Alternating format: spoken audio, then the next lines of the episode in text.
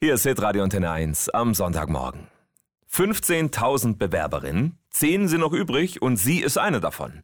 Kira Geis aus Wilhelmsdorf in Oberschwaben steht im Finale von Miss Germany am nächsten Samstag im Europapark. Kira ist angehende Diakonin, studiert äh, zurzeit in Unterweissach im Rems-Murr-Kreis mit dem Ziel, christliche Jugendarbeit zu machen. Dass sie überhaupt eine Chance bei Miss Germany bekommt, hätte die 20-Jährige nie gedacht. Diese Staffel hat insgesamt 15.000 Bewerberinnen gehabt und davon sind 160 ausgewählt worden.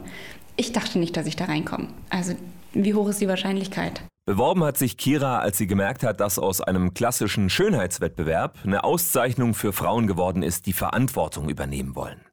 Denn was bewegen will auch Kira. Sie will Miss Germany als Bühne für ihr großes Anliegen nutzen, für Jugendarbeit. Denn sie hat selbst erlebt, wie viel Positives die bewirken kann. Also ich war ganz lange also bis ich 16 gewesen bin, einfach in Freundeskreisen, die schwierig waren. Viel Drogen und Alkohol, verherrlichendes Umfeld, viele schlechte Beziehungen, die mir im Herzen Narben hinterlassen haben, wenn man das so sagen kann. Und ich habe durch Jugendarbeit da so den Weg nach draußen gefunden. Damals hat Kira Gott entdeckt und der christliche Glaube ist seither eine ganz wichtige Stütze für sie.